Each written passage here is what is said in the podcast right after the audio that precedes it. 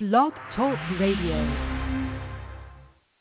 This land is mine. God gave this land to me. This brave and ancient land to me.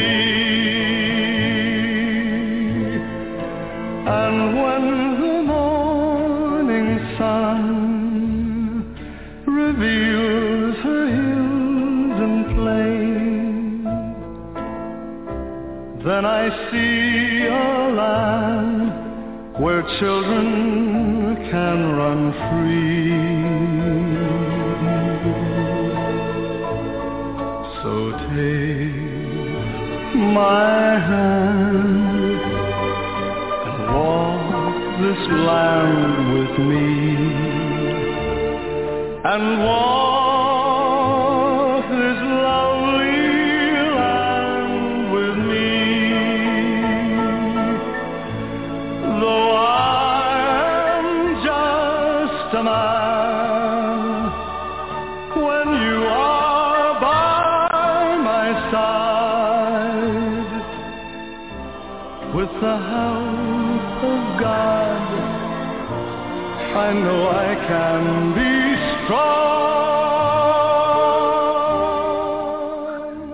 good evening and welcome to Yada Radio. We have a uh, different twist on a show uh, here for you this evening. We're going to cover a few items in the news, which is fairly normal.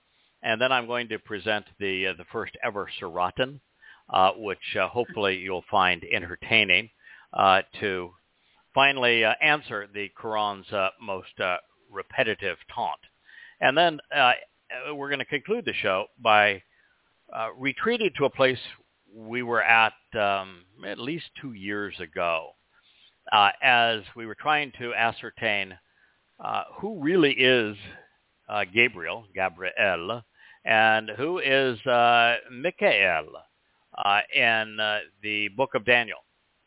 And because the Quran claims that Gabriel and Michael are both angels, and that they're both Muslims, and that they both hate Jews, and that they both uh, work for Allah, who has no partners, so I don't know how he has these as partners. But nonetheless, we digress.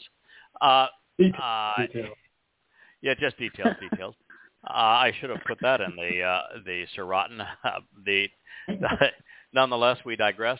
Uh, but uh, uh, we're gonna we're gonna actually explore what is said about Michael because it's riveting in the aftermath of October 7th. And I was unaware as to how focused it was on what happened on that day and what our mission uh, uh, is going forward. Uh, the first item in the news is that uh, I recall saying this several times, uh, and it's uh, still written in uh, At War with Religion, which is, I think, the second or third chapter of uh, Goddamn Religion, Volume 1.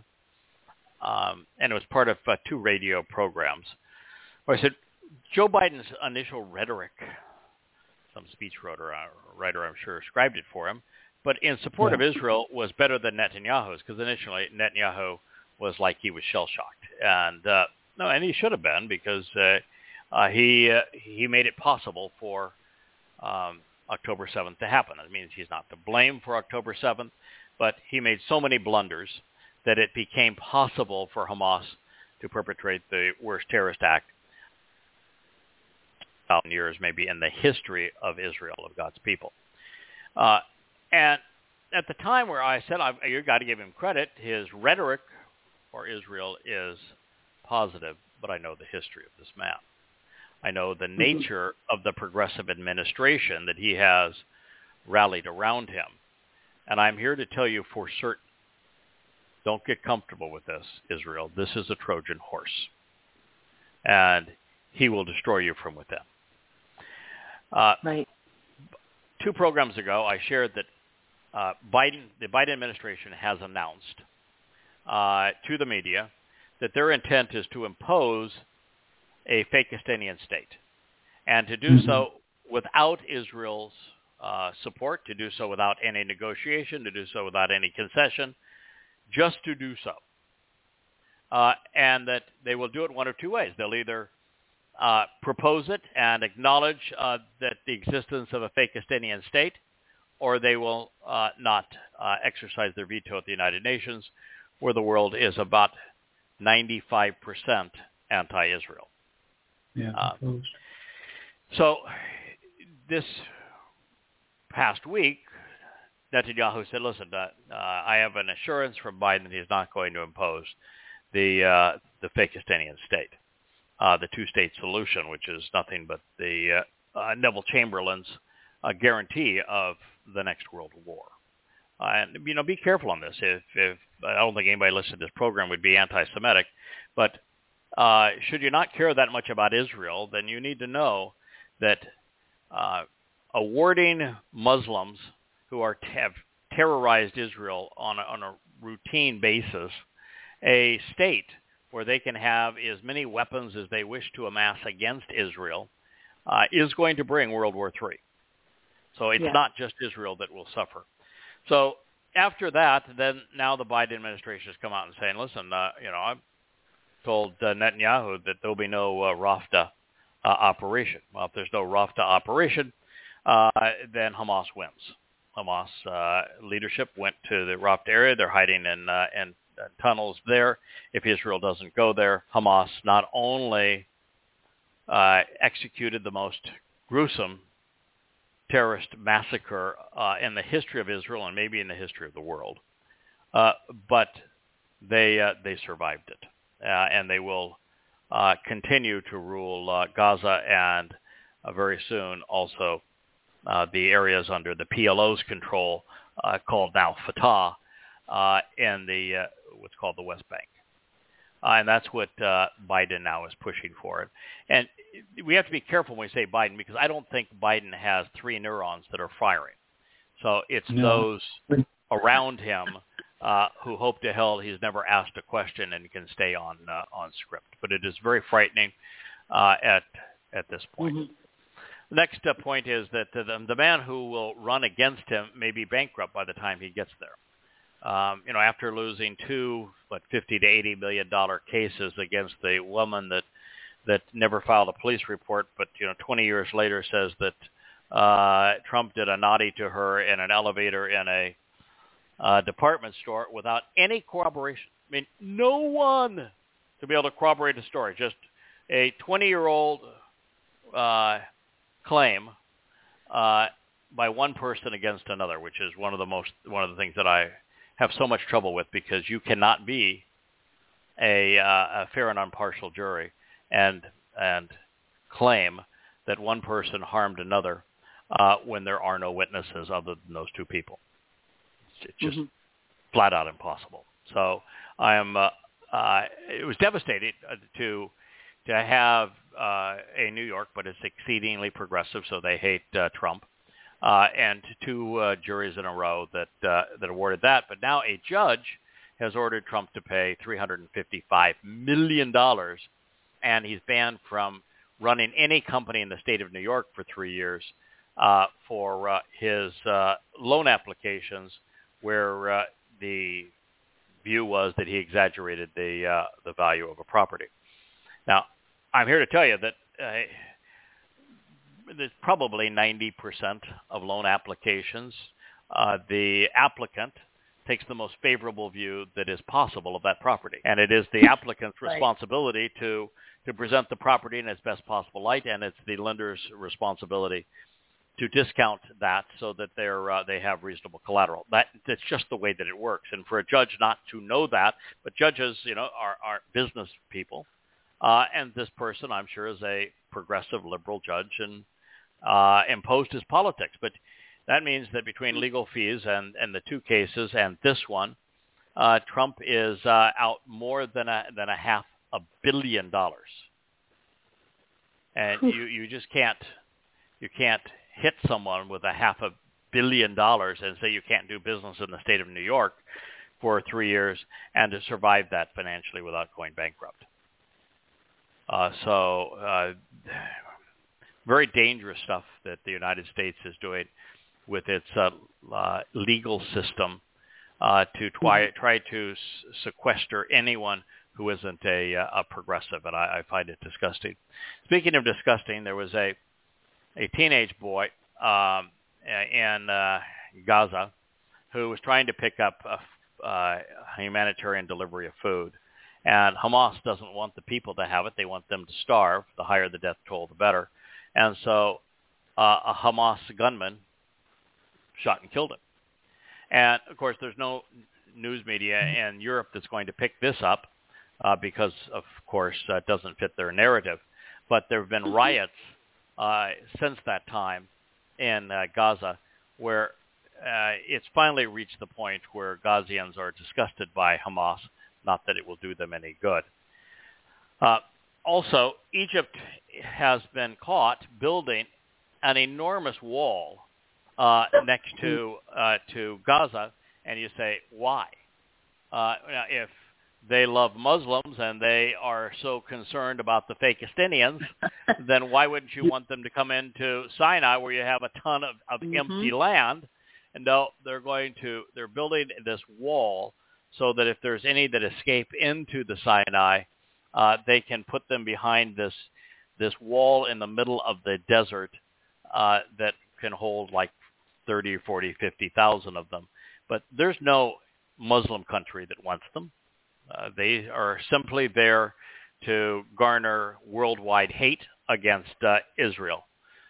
So a very uh, precarious situation that the world finds itself in. Uh, one last item in the, well, I guess two items in the news here. Uh, Hamas spokesman, uh, you know you're dealing with an upright person when they're completely masked and all you can see is the eyes. So this is a man looking like a uh, a woman uh, in uh, in Islam is pointing his finger and uh, and waggling it and says, you know, it's the responsibility of the Jews that there's been heavy losses among the Israeli hostages, and that uh, the remaining hostages are living in extremely difficult conditions. Which is to say, of the hundred or so hostages that are left, probably uh, in the range of 35 of them are still alive, and those have been tortured to the point where their lives are not recoverable. Uh, and nonetheless, uh, the President of the United States is saying there has to be a pause and uh, there has to be a hostage deal, uh, and uh, you can't go into the Rafah area. But the, the hostage deal that Israel made, offered, is just insane for Israel. I'm so embarrassed for Israel. They were going to let out uh, 1,500 uh, Fakistinian terrorists, uh, men with blood on their hands, uh, for whatever it will be, 35 or so uh, remaining abused hostages. Uh, what a travesty! I mean, yeah. you can't you can't honorably release one convicted terrorist for a kidnapped individual. If you do that, you have no future. You are certain to be tormented forever. I know that sounds terrible for the people that are hostages, and I know Israel uh, has culpability because it did nothing to uh, to thwart this attack uh, for hours and hours and hours. But nonetheless, you can't reward terrorism uh, that way, or you will uh, unfortunately have to endure it forever. Uh, there was a, a sad uh, announcement today. Um, a man who uh, uh, my uh, wife knows very well. She spent uh, every weekend with him for uh, many, many years. Uh, Alexei uh, Navalny. Uh, he was the uh, um, political rival to uh, Putin. Uh, has died. Now, to say he died uh, where he was put and uh, above the Arctic Circle where they routinely torture uh, inmates is to say that the Russians killed him. And this is a man that had a sense of humor, uh, wit right to the end, and and uh, Leigh and I are at odds on this because I said that uh, uh, he uh, he did something that was exceedingly foolish, and to do it for politics is uh, uh, as a patriot is just wrong. Uh, but uh, you know, after he had uh, recovered from being poisoned, uh, and with the Russian court saying that you know you're in violation of your parole, if you uh, come back to Russia, you'll be arrested uh, and put in prison. Nonetheless, he got on a plane and flew to Russia as if he thought that this somehow a miraculous uprising uh, from the Russian people was going to save him. If he had a Messiah complex, I don't know, but uh, he did. He was thrown in prison and uh, and would never ever get out. And uh, subsequently, uh, he has been killed. Um, it's a sad situation uh, for uh, for uh, really for so many people around the world. Uh, but nonetheless, we don't pursue politics. Uh, we uh, mm-hmm. don't uh, we don't uh, um, acclaim uh, patriots.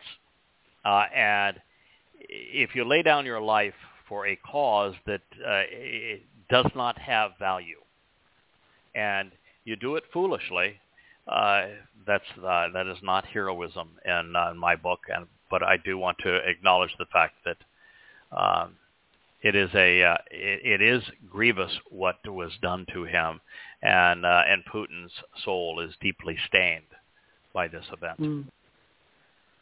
Um, I'm going to begin here in uh, Quran uh, second surah. Second surah is the first one after the migration of shame to kind of put things in perspective. Uh, there were 90 surahs re, uh, revealed in what was Petra. Mecca didn't, even, uh, Mecca didn't even exist at the time. And uh, of those, there isn't any insight worth sharing. They're full of lies. It's terribly plagiarized uh, and grossly uh, immoral, uh, tremendously sadistic and demonic. Uh, right from the opening surah to the last one in uh, in Petra, we finally get to Yathrib, which is a Jewish community. Muhammad and his uh, his gang of misfits are broke. They won't work. They're living off loans provided to them by uh, Jews. They're living in Jewish homes. Uh, and Muhammad wants to be a big shot uh, and a warlord, uh, a godfather, if you will. And he has sent out, uh, first thing he did is sent out 12 different terrorist raids to rob uh, caravans, civilian enterprises, of his former neighbors and extended family members, the Quraysh. Uh, so we we are now in uh, in Yathrib, and the second surah is revealed, and the first hundred verses or so of the second surah are purely anti-Semitic.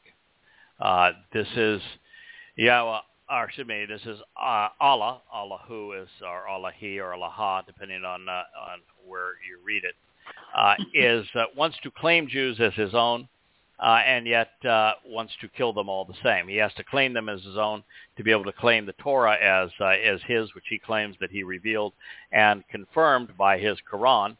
Uh, and then he uh, wants to wipe Jews out to the last and justify killing them. So he then demeans uh, uh, them at uh, in the next breath. So it's a it's kind of a whiplash experience uh, to read the uh, the second surah. You don't know which side of uh, of Allahi, Allahu you're going to hear next. But uh, we're going to start here with uh, Quran 2.16. It reads, those, the ones who brought, uh, bought, as in purchasing, strain for the guidance, so not profited their commerce, and they were not guided. Now, if you're a normal, sane person and somebody were to read that to you, would say, say what?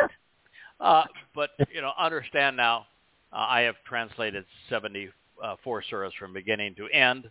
Uh, now have the advantage of using interlinears to be very uh, exacting on them, and uh, and there's a about a hundred of the 114 that I have uh, dealt with it to uh, a significant extent, and so I speak Allahu. Uh, uh, so I actually know what he's saying here because he, he repeats himself so often. So you actually, after a while, you learn to speak Allahu.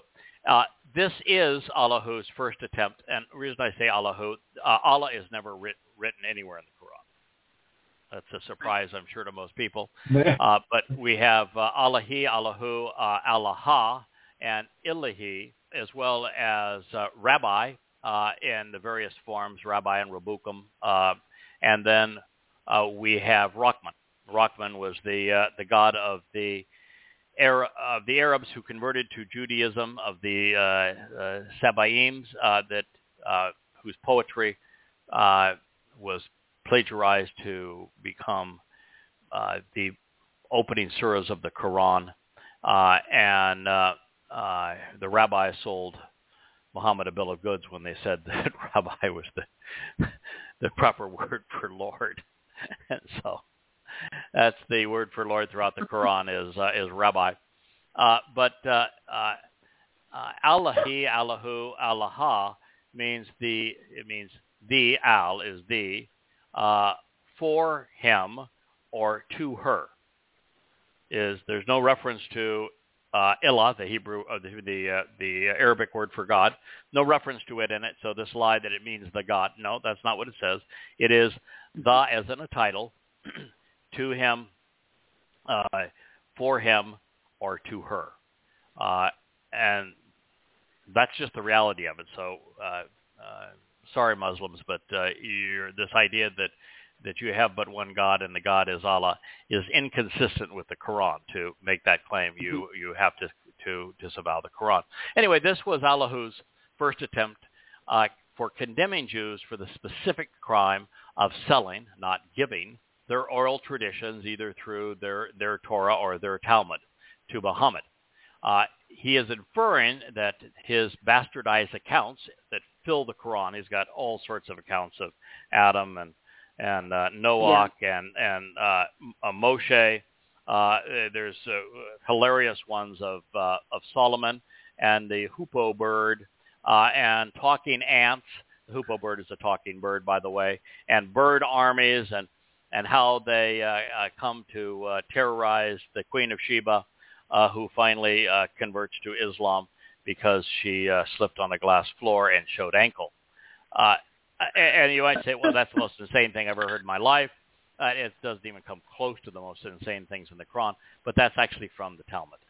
Uh, so the story mm-hmm. was uh, pilfered in its entirely entirety from uh, the Talmud, and that's just the nature of the uh, of the Quran. It uh, it has nothing that would cause anybody to think this could possibly be a god, except where it uh, plagiarizes, misappropriates, uh, stories from the uh, the Torah uh, and the Talmud and uh, corrupts those names and then takes those characters out of the places where they were, puts them into Petra, uh, uh, and makes them all junior Mohammeds facing Mohammed's problems, uh, with uh, Allah being the uh, the, the big uh, honker that uh, revealed His scriptures to them. Uh, but in fact, they they don't even resemble the same thing. They're, I mean, it's the you could not have two books more different than the Quran and the Torah. And of course, the Torah is brilliant and filled with prophecy, and uh, its God is uh, Yahowah, and the Quran uh, has a variety of different gods, uh, and it is uh, dimwit. It's the easiest book ever ever written. So what Allah is claiming here, Allahu, is that uh, the Jews sold uh, their scriptural stories to uh, Muhammad. Now, that's just embarrassing by itself. And there's like 40 of these references between the Quran and the Hadith, uh, blaming the rabbis for doing this. But why would you say that? What it has to say is, my God doesn't know these stories, so I had to buy them. well, so that's what it says. My God doesn't know these stories, so I had to buy them. And now he's all pissed off that the Jews actually want to be paid for them. But he's even more pissed off because uh, I guess that's probably he's upset. He's upset. We're going to say worse in a moment. Uh, he's, he's miffed uh, because then what he claims is that the Jews changed the uh, the Torah so that the version that is in the Quran is the correct one, the one that the rabbis read, and that the uh, that the actual Torah once said the exact same thing as the Quran, which is that you know Allahu was the God and and that uh, Moshe was a, was a nincompoop and so was Noach and so was Adam. They were just uh, total dunderheads, and that uh, Dode and Solomon worshipped uh, Allah and uh, and had uh, armies of birds. And, you know, Alexander the Great was an astronaut, and so that's what he claims is the Torah actually said, and, and he says now the Jews in Yathrib somehow found every copy of the Torah in the world, which means also the Septuagint, the uh, uh, the Codexes uh, um, uh, Vaticanus and, and uh, Sinai, uh, they would have had to have Mhm. found all copies of the Masoretic text. They'd have to find all copies of the Dead Sea Scrolls, and then throw them all away because, well, they read just like the Quran, and then rewrite every single word of them, date them back so they look like they came from the right period, and then bury them all. that, that's that's what you've got to believe to go with the Allahu story, unless you're just going to play religion and be stupid. So this account uh, is uh, is fairly uh, uh, deadly. So um, uh, Allah here is inferring that his bastardized accounts, the ones he twisted to make his immoral behavior look divine, are true guidance, while the originals are completely erroneous. Now this is deadly for Judaism and Islam. Judaism because rabbis sought to profit by selling a psychopath Talmud readings that were later Mhm. plague all Israel and and it varies Islam because Allah didn't know enough about these stories and evidently is illiterate and had to have rabbis recite them.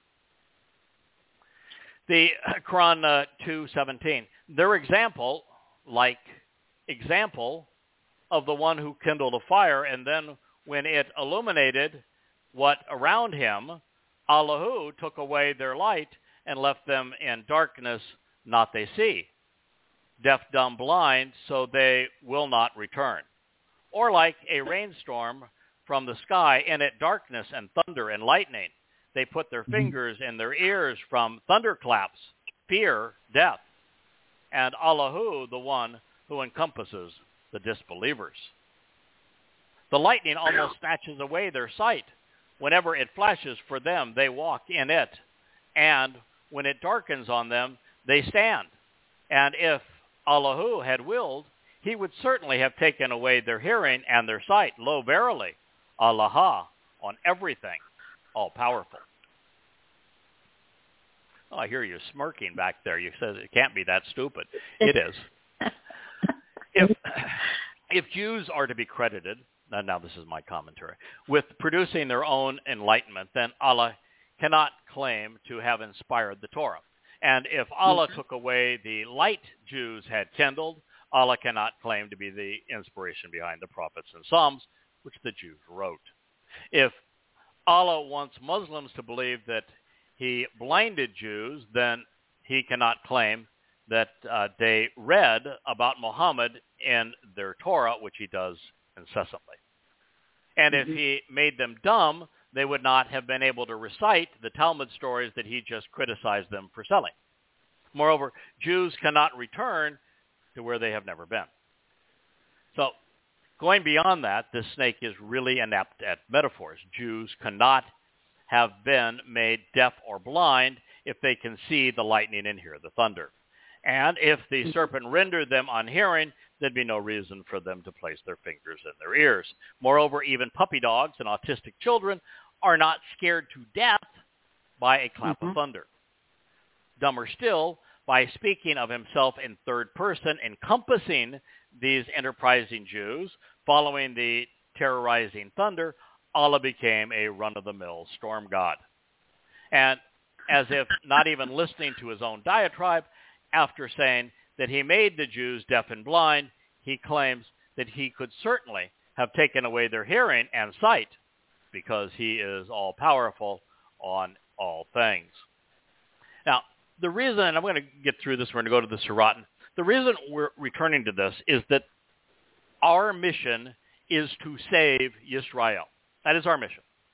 Uh, the day of reconciliation is fast approaching. It's less than 10 years away. Uh, and Yahowah and Dod are coming back for Yehudim and Israelites. And Muslims want to annihilate them from the river to the sea. They Mhm. have wanted to annihilate them since Muhammad created this stupid religion. And so it is imperative that we equip Israelites with the truth about Islam so they know who attacked them, who mutilated them, who raped them, who murdered them. It's essential that they know this. This is Right. an integral part of our mission. and at the same time to share the truth from Yahowah uh, as he revealed it through his uh, prophets and particularly through his son, Dode, and what he is offering them. So this is just essential to our, uh, our mission. It is the reason that I was called to do this. It was the reason that 22 years ago, the first thing Yahowah asked is, I want you to expose and condemn Islam. So we were in a position and prepared to do this for Israel and Jews at this time.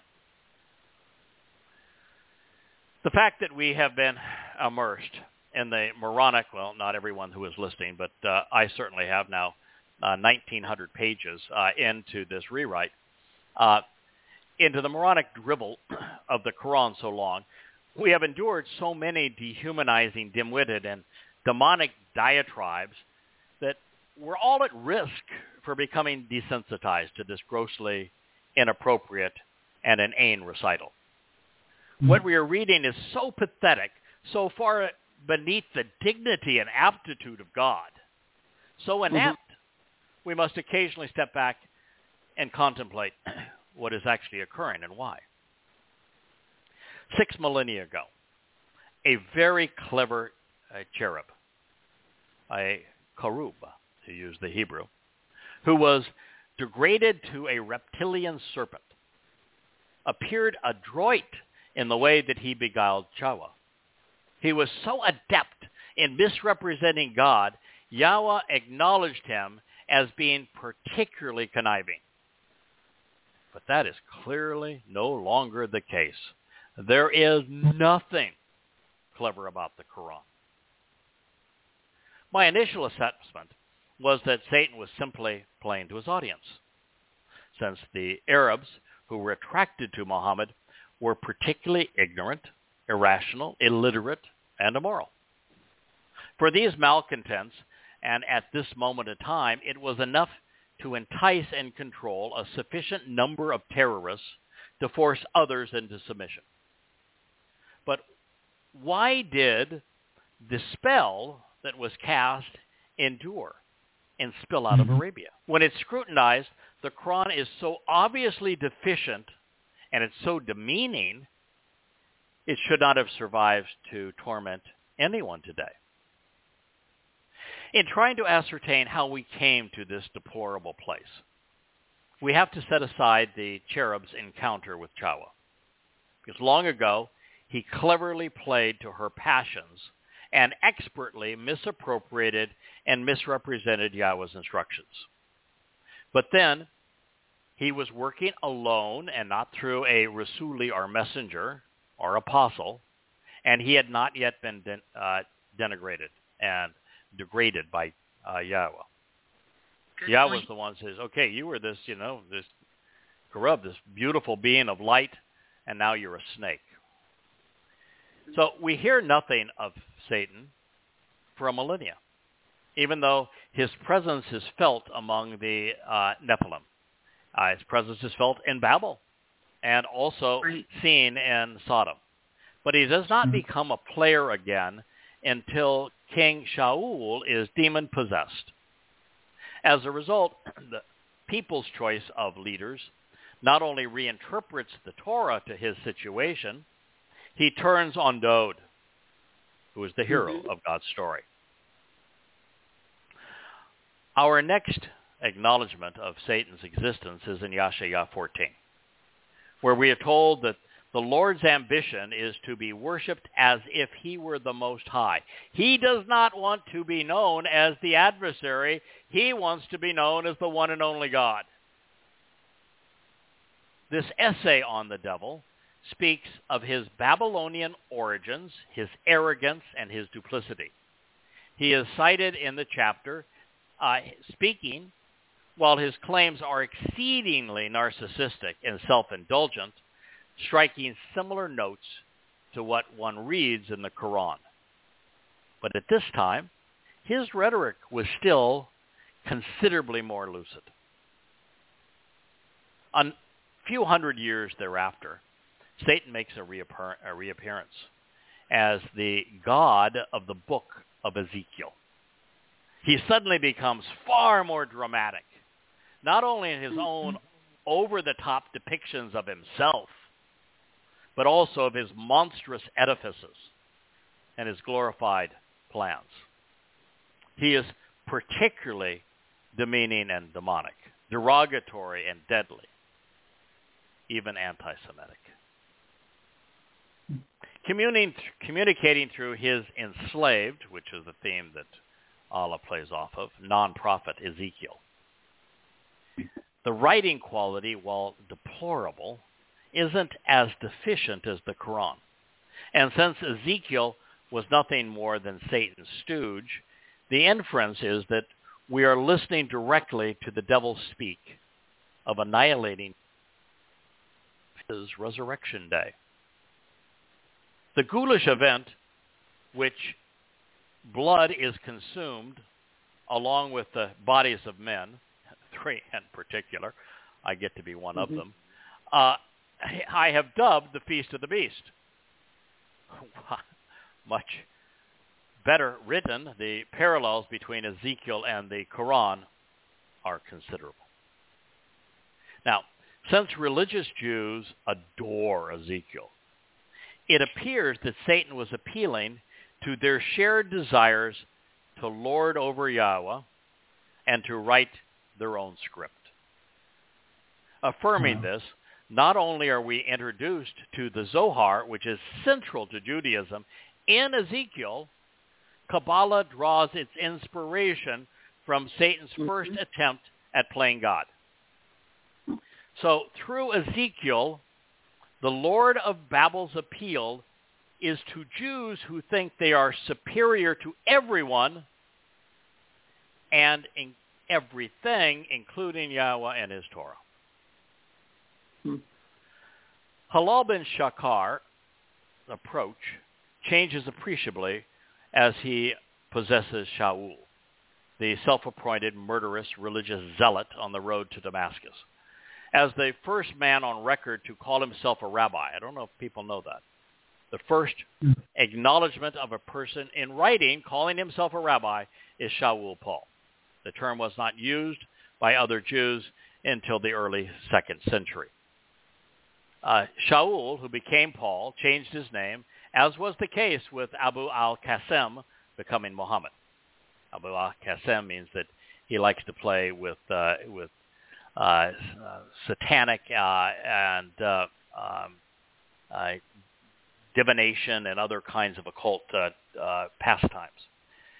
Well, they were both non-prophets serving Satan as Satan's apostles. Paul was a student of the Torah. He knew the prophets while Muhammad was illiterate and ignorant. Therefore, Paul's 14 epistles, while poorly written and filled with all manner of contradictions and logical fallacies, they are still infinitely superior, infinitely superior to the text of the Quran. Mm-hmm. Now, I used to mock Paul's writing style. His his writing is horrific, but it's brilliant, and his his uh, uh, misappropriations of the Torah and prophets to support his view, while they're all uh, filled with contradictions and uh, misappropriations, uh, nonetheless, they are vastly superior to what we read in the Quran. So, since Abu al-Qasim, the man who is now known as Muhammad, and Shaul, the man known as Paul, both admitted to being demon-possessed, while claiming to speak for the God of the Torah, who they were constantly contradicting. We're left to wonder whether the vastly superior rantings in the Christian New Testament were a product of the intellect of the accomplice and that of his attended audience. Said another way, was the degraded serpent playing to arrogant and enlightened Greeks and Romans through Paul and to, and to the opposite of that through Muhammad? to men mm-hmm. so deprived of cognitive function they were willing to believe these recitals, even to be enslaved by them if it led to booty? Or were the underlying texts of Judaism, Christianity, and Islam written the way they were because Satan was enabled and also constrained by the intellect and literacy of his advocate? Recognizing that no one is capable of credibly playing God. And that's a tough role. If you're a snake, you ought not do it. Just don't have the wherewithal to play God. The, trans, the transition in rhetoric from the brilliance found in the books attributed to Moshe, to Dowd, to Yashaya, and to the lack of prophecy and competency found in Ezekiel and Enoch, Job and Jonah is palatable. And yet they are better written than Shaul's deplorable letters. And Paul is a genius of great literary prowess compared to Muhammad's recital, which is easily the worst book ever written, although it wasn't written within 100 years of his death. Mm-hmm. So, has Satan degraded over time? Heat stroke in the desert. Like a man with dementia, akin to what we're witnessing with Joe Biden. Surely, human intellect across the board hasn't fallen so appreciably that the Quran was Satan's best effort under the circumstances. This leaves us with an additional consideration. Did Satan play to another audience? We know that he composed Ezekiel for Jews who thought that they were better than their G-D and who believed that they could write their own Torah and did. He inspired Paul's epistles for the Romans and Greeks who thought that they were better than Jews. And then he recited the Quran for Arabs who were content to rob, rape, and kill Jews, since they had nothing better to do with their lives. Or, by aiding and abetting all three, was Halal bin Shakar thumbing his nose at Yahowah, showing the Almighty that he could play all men for fools, from the intellectual to the incapacitated. Our options are to conclude that the Quran was the worst book ever recited because Satan's mental acuity had degraded over time, because Muhammad was an imbecile, because the intended audience was ignorant and illiterate, or because he wanted to embarrass God to such an extent that he would give up on his creation and not return to Yisrael. Mm. Pick your poison. Those are your yeah. choices. Yeah. But let's All not intriguing. disparage God to the extent that we pretend that he is the voice of the Quran or that Muhammad was a prophet. Right. And for your sake, don't stoop to worship the Lord of delusion as if he were God. Quran 2, 21 and 22. Oh, the mankind, worship Rabbukunu, your Lord, the one who created you, and those from before you, so that you may become right. The one who made for you the earth a resting place, and the sky as a roof, and sent down from the sky water, then brought forth therewith of the fruits a provision for you. So do not set up rivals to Ilahi while you, you know. Now, it's easy to see how humankind was duped into believing that gods wanted to be worshipped. Gods including Hashem, Jesus, and Allah were crafted by men who sought the same. Mm-hmm. This cannot be true for the Creator because a superior being ceases to be credible when worshipped by an inferior being he has created for the purpose. It shows that he is pathetic and that he is inadequate, as deplorable and unlovable as Hitler, Heil, Satan, Stalin, or Mao. Yeah. By demanding worship from men, Allah shows that he is insecure and needy, a narcissist who is inferior to men. By claiming to be the Lord while humiliating man, Allah is demonstrating that he is in fact Halal bin Shakar. Mm-hmm. Since believing is the result of not knowing, it cannot be the means to being right. And it is not right to call the earth a resting place or the sky a roof. To be God, the Spirit cannot be consistently wrong. Rain and fruit are not proofs of divinity, so there is no rational connection between them and not setting up rivals to Allahi. Although that is an intriguing thought. What would comprise a rival? Another cherub? A bigger and badder snake? Someone who is actually literate? Incredulously, we read 223 and 224. And if you are in doubt of what we have revealed to our slave, then produce a suratan, a surah, like it, and call your witnesses from other than Allahi if you're truthful. But if not you do, and ever will you do, then fear the fire whose fuel is the men and the stones prepared for the infidel disbelievers, the kafir. That sounds like a challenge to me. Why do you think we take it up? Well, at first I would say, well, I'll just dismiss it. Dr. Seuss writes better sonnets than this. They're original, they're instructive, they're nurturing, and even chronological. So I call the Grinch to witness. He's no less real, and he's a lot less disturbed. And conveniently, he's even green. Nonetheless, I am ready to take up the challenge. I have assembled my advisors, me, myself, and I, and we are ready to snark. Now, if you're a reader up to this point, you have read 1,800 pages of goddamn religion. You have read uh, 74 surahs from beginning to end. You have uh, considered 100 of the 114.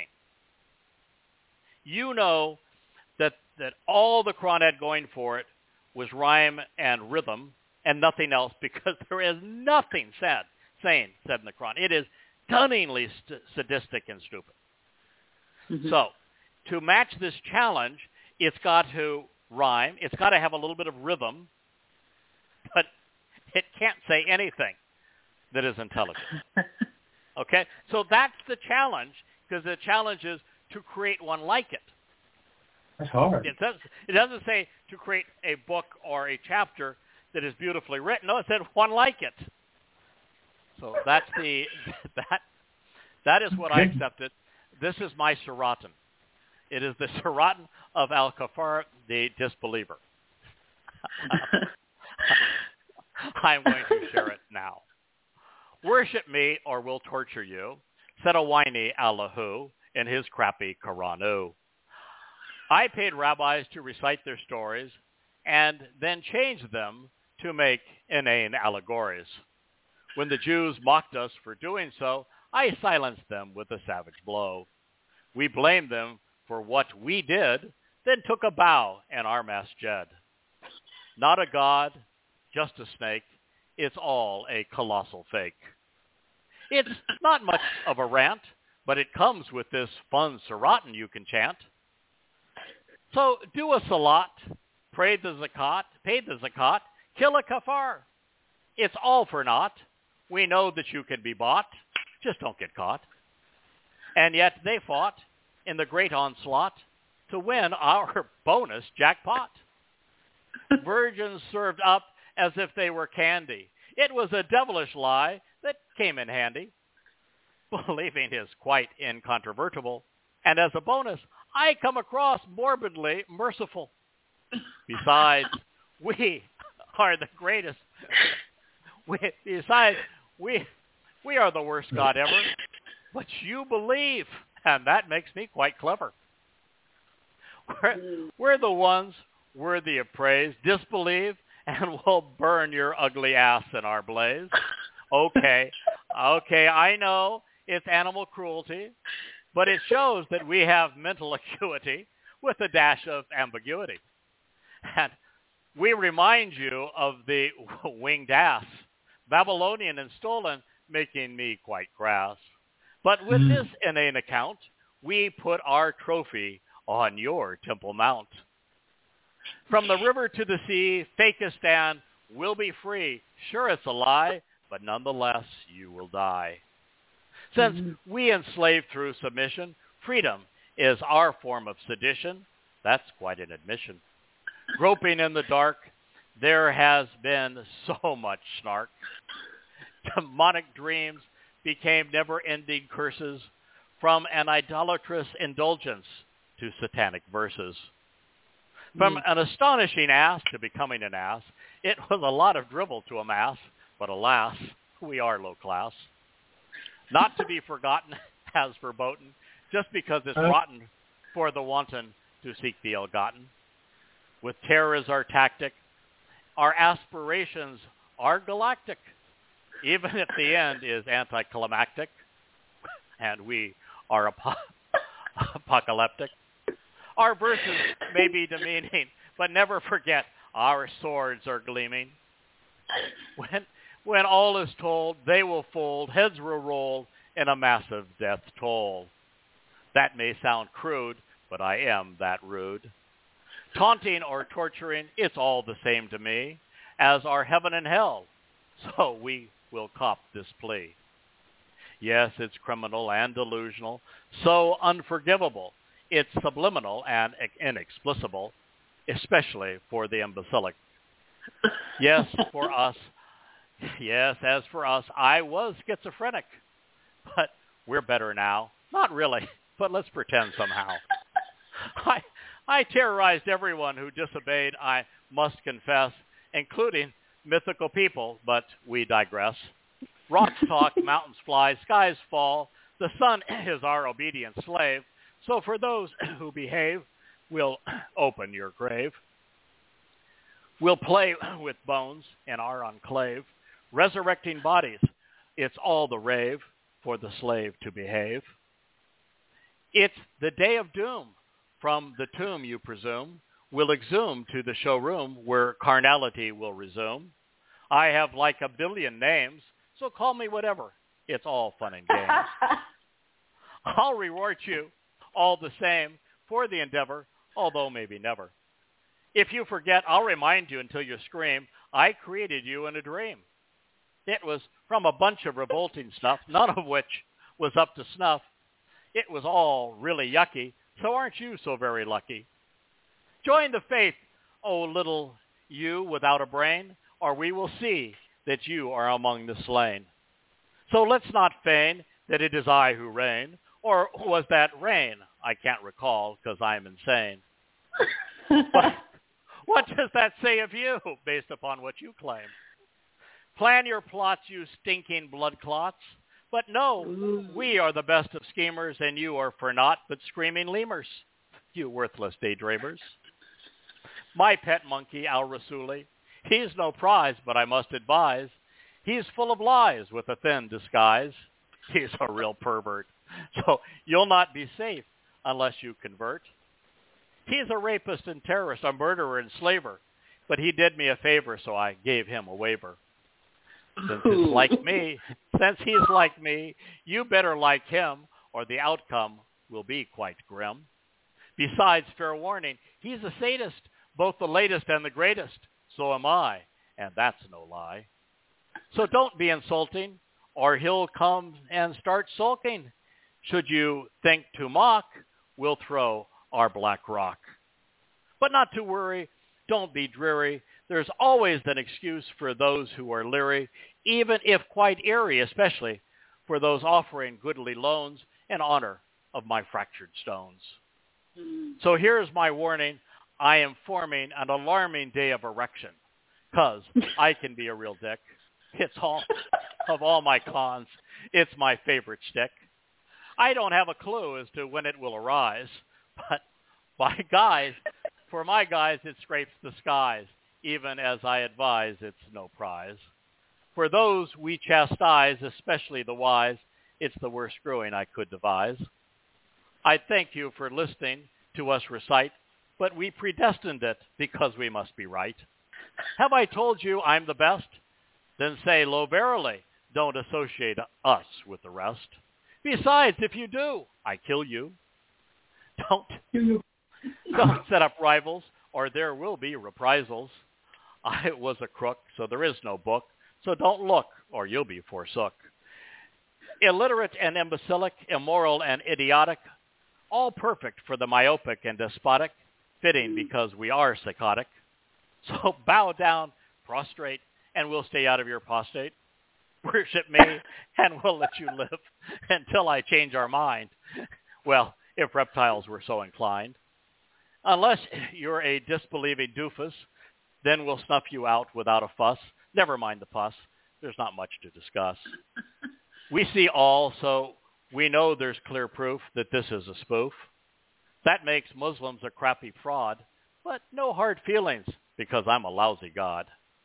So let's do something really bad. Killing Arabs can be the latest fad. Engage in a little jihada. It'll be like reciting the full shahada. We can rape rob them too. After all, they did it first to you.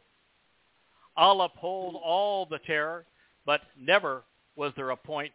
I'll, it'll upend all the terror, but never was a point for the punitive purveyor, just the player of misguided manslayer and soothsayer or naysayer. As so, as your accomplice, I'll bind them with my fetters and They'll never see you coming with this mind-numbing Surrotten forthcoming. Crazy, I know, but I must confess, the clincher was a blunder under duress. Tossing some extra virgin on my specialty, I got lost in a word salad of great enormity. Demure virgins became a lure, and now for which there is no cure. Some lightning and thunder, and they'll be left to wonder how this rhyme led to such a crime. Contest won. It's been so much fun. And all with words without a gun. A God, not me, so let this be. Ditch your burkas and the Qurans, and I'll stop this babble so you'll not spawn the next pawn or bomb. Nice chat, but I smell a rat. We'll do it again so that I can win, albeit not with my evil twin to his chagrin. We'd admit that Allah he is Satan, but then I'd be berating Proof is in the mail, I never fail, and that's the end of my snake's tale. Say Allahu Akbar, Allahu is a mouse. A fitting conclusion to this route over the idolatrous rock house.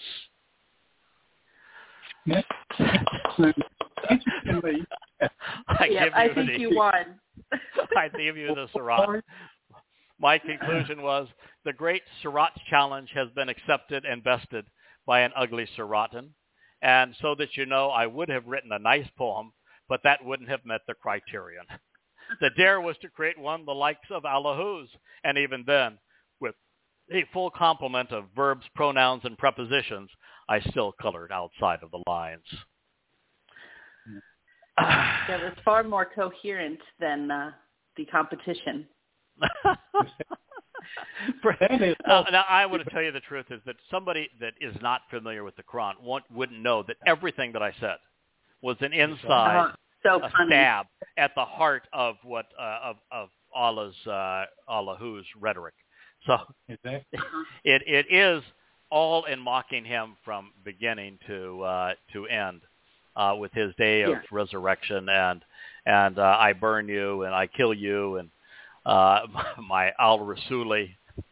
Uh, the whole thing is it plays off of uh, uh, of what he says. The you know let's, let's do a little uh, jihada. It'll be like reciting mm-hmm. the full shahada. It's uh, it's Islam. Yeah, every line was a stab. Every line. Every li- every line was a stab that came out of the Quran. Now, Right. we are three. Uh, I pick up this story. and I said we're we're three quarters of the way through the Quran chronologically, and yet this is the first time that Gabriel, uh, the messenger uh, messenger is named. And even then, it's a complete farce.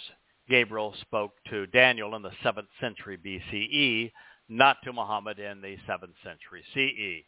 Further, Gabriel is uh, Allah's foremost enemy, and in that regard, he is joined by Mikael. These men are also outspoken opponents of Muhammad and Islam, making the opposite of what I'm about to share you from Quran 297 and 98 true. Say, whoever is an enemy to Jibrallah, Gabriel, And lo, verily, he brought it down on your heart by permission of Allah-He, confirming what was before it, and a guidance and glad tiding for the believers. Whoever is an enemy of Ilahi and his angels and his messengers and Jibrilla, Gabriel, and uh, Michael, then lo, verily, Allah, an enemy to the disbelievers. Now you might say, okay, that's just total gibberish. No, it's uh, it's uh, very very clear here. Uh, well, Ilahi himself as Satan was the demonic spirit who terrorized Muhammad in the first Quran surah 90 surahs ago. The non-prophet wants us to believe that the tormenting invader was Jibrilla. Like most everything else, this name was misappropriated from Yahowah's testimony. Allah uh, seems to have a very limited imagination, and his range of emotions is also limited. The moment we're introduced to uh, Allah's pretend cohorts, which is kind of funny because Allah claims he was a loner. Don't associate anybody with me. Uh, they are uh, off to war, condemning their enemies for rejecting their doctrine of submission. You know, every word of this reeks of Satan, the real enemy of the Jews. The, as previously discussed and earlier in uh, in Goddamn Religion, both in volumes one and volumes two, we're now in volume three. Uh, pursuant to the Inane a Hadith, uh, attempting to explain the horrid initial recital, Gabriel is uh, not only a man and identified as such during the meeting with Daniel. The Hebrew basis for that name affirms that uh, he is human. Gabri is from Gabor, that's a particularly strong and resolute human, uh, a yeah. capable and confrontational individual. It's one of the Hebrew words for man. It just happens to be a strong man is a Gerber. The same word, vocalized Gabar, speaks of a man who is exceptionally proficient and assured, resolute and influential. These ideas are expanded in Gabor, which is uh, based upon them and describes the most capable and courageous, competent, and heroic leader among men. Therefore, when these concepts are joined together with El, God, and with Ani, which is where the Y comes from in Gabriel, the result is I am God's most competent, capable, confrontational, and courageous man. There's only one person who can make that claim, and that oh. is O David, the Messiah and King, the Son of God, our Savior. This is what makes the prophecy in Daniel 9 so powerful, is that the Messiah was speaking of what he himself would accomplish. And since no one has ever been more devoted to Israel than Dowd, nor more uh, committed to protect and save his people, when pilfering a name for the alleged angel, reciting the Quran to the Rasuli, Allah could not have made a less appropriate choice. But the adversary's reasons are likely twofold. First, since the Christians in Petra uh, were falsely led to believe that Gabriel heralded the birth of baby God when speaking to the mythical Virgin Mary. So they told Muhammad that he couldn't be as important without a similar pronouncement. So the non-prophet began making up stories of Jibrilla, Gabriel, claiming that he was the source of the Quran. And then he evidently was able to convince uh, his on God to corroborate his lies. The second possibility for what is otherwise an obvious blunder is that Dowd, as the returning king uh, and Yisrael's savior, is Satan's nemesis. When he returns, the devil's gig is, is God, is over, and it's off to Sheol for Allahu. So by claiming Gabriel for himself, Allah is recasting the future to suit his agenda. Now, as for Mikala, Michael, his actual name is El. He's also a man. And he is in, introduced to us through the same series of prophecies where he is a witness serving as a sar. That's a representative of the king. Dowd. His name is derived from Mai, which means who, Ka and Ken, associated with and connected to, also write about, El, God. Since what is said about Mikael and our mission, why uh, I'm uh, condemning Allah, Satan, and Islam submission on behalf of Israelites and Yehudim, while heralding Dowd's return with Yahowah and the reconciliation of the Coven relationship is so essential to who we are, why we're here, what God is trying to achieve, who the players are, where we stand, and, and the flow of time, uh, I'm going to share with you this evening. Uh, something I wrote uh, now probably better part of two years ago um, in dealing with the first time I read Makael's name and read these prophecies. And as I reread them to include them in Goddamn Religion, Volume 3, I was struck with how extraordinary they are, particularly following October uh, 7th. And so at that time, Mikael, one who is truthful and right about God and associated with the Almighty, who is representing the king, will have an important role in nourishing the growth and promoting your family's children. Taking a stand, present and accountable. Then there will be a time of trouble, beyond which has never existed from a Gentile nation prior to this time. And during this period, your people will be saved. Everyone rescued from harm's way and delivered whose is found written in the book. Daniel 12.1. Let's think about this for a moment. Okay, here's a, a, a person who's given, whether you want to call it a name or a title, and it's a man, uh, described as a man who is thoughtful and right about God. there haven't been many of those. Um, I'm not sure there's been a single one over the past 2,000 years. No. Truthful and right about God. And who is associated with the Almighty. The, the, the principal meaning, just direct, with me, who is, ka, associated, connected to El, God, is that God chose this person and he is standing with him and using him. That's the most direct meaning. Well, that certainly sounds like what we've read through about the uh, Nakri and the Choder. Yes, indeed. And the hundreds of prophecies about this particular mission. Who is representing the king? I don't think there's anybody else out there who is devoted to representing Dowd. And we're not just representing Dowd by presenting his Mizmor uh, correctly, which I, I, think we are uh, doing something that hasn't been done in better part of 3,000 years with the groundbreaking insights, profound insights into Dowd's Mizmor.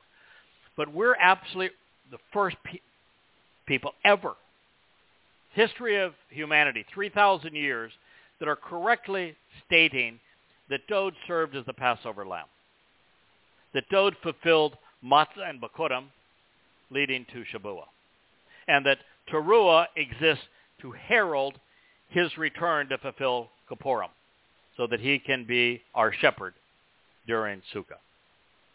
That has never been said before, and it is so profoundly important to God's people to understand that is the nature of this man.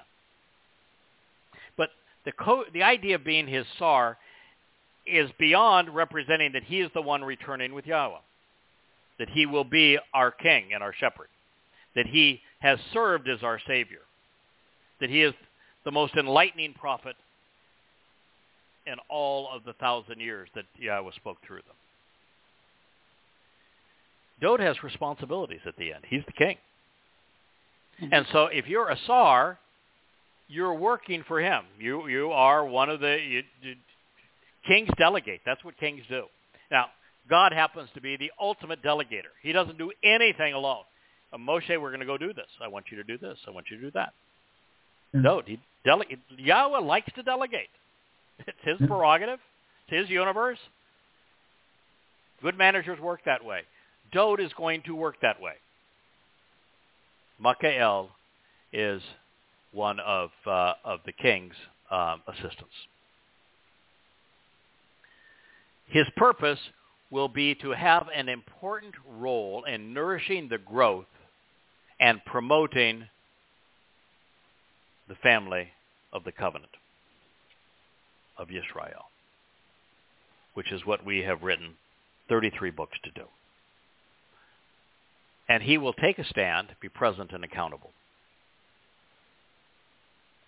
Then there will be a time of trouble, which means that this person had to do all of this before the time of trouble began. Mm-hmm. So that he can share it during the time of trouble to save God's people from mm-hmm. it. Yes. That's what was so striking to me, and many things else will read through this, when I read that. It's so riveting because it eliminated the possibility of anybody else. Even though we have 10 years left, and I don't can't imagine somebody amassing 33 books on the shelves and tens of thousands of audio programs that's going to come to to introduce Yisrael to Yahowah by name and introduce them to their Messiah by name and their Savior by name and explain the, the mikra and the, and the covenant and the terms and the conditions that God laid out, and the benefits that he's offering. That doesn't exist anywhere. Already been done. Too. And it has to it. exist before the time of trouble. Yes. And this is the place where uh, I think Dee and I share a uh, um, uh, an understanding. The time of trouble is exactly ten years to the day. Yes. Exactly. Yes. It runs from October seventh 2023 to October 7th, 2033. 2033 is year 6,000 Yah. That's when we begin Sukkah, camping out with God. So all of the tough stuff that has to be done between Yahowah's return with Dowd on Kippurim, which is uh, the first day of the week, October 7th, or 2nd, uh, 6.22 p.m. in Jerusalem as the sun sets, that's when God's going to come for his family. We read about that on our last show with the 149th Mizmor. We read all about right. how that's going to occur uh, last week. There is gap of time between that time and we start camping out together in uh, the earth reformed as Eden when there's a lot of work to do. And so the time of trouble ends exactly 10 years to the day that it started. So there will be a time of trouble beyond which has ever existed. Now that says a lot. I mean, the Romans were bad, the Greeks were bad, the the Assyrians were bad, the Babylonians were bad, the Egyptians were bad. Hitler. Yeah. yeah. The Roman Catholic Church was bad. Europe was bad. The Nazis were yeah. bad. Mm-hmm. The Muslims have been bad. Well, they're still being bad. Yeah. Can be perpetrated by Gentiles prior to this time. And during this period, your people will be saved. Everyone rescued from harm's way and delivered who is found written in the book. That is Wookie that is uh, barking in the background. There is a fox on my uh, a screensaver on my television, and uh, Wookie is uh, is trying to tell the, fo- the fox that that he that he is boss. Yeah. Okay. That is so cute. Yeah. So anyway, there, there's there's 13 references to a, a Mikael in the Torah, prophets, and Psalms, 10 of which address ordinary individuals uh, from long ago. The three depictions which apply to this particular individual, where he is being designated by this title, are found only in Daniel. With the first, uh, the other two, they appear in the 10th chapter. Uh, therefore, what we know of him and his identity and purpose is explained here. The most overriding clue as to the nature of this individual is the recognition that Makael, one who is associated with and truthful about God, is descriptive as a title. And I think it serves more as a title than as a name uh, each of the three times that it is presented. And it is a compound of several Hebrew words, beginning with my, which is an interrogatory asking us if we know who is being addressed. This is followed by the contraction ki, ka, or ken. If ki, it means indeed, uh, speaking of someone who is certain, truthful, and who is emphatic and uh, reasonable. With ka, it's an individual who's associated with and connect and connected to God. Uh, I, he has a propensity to make this kind of comparisons and associations needed to understand. And with Ken, his uh, claims about God are verifiable and correct, truthful and certain. So Mikael concludes with El, which is God's title, meaning Almighty God, and therefore all these things point to God himself. Mm-hmm.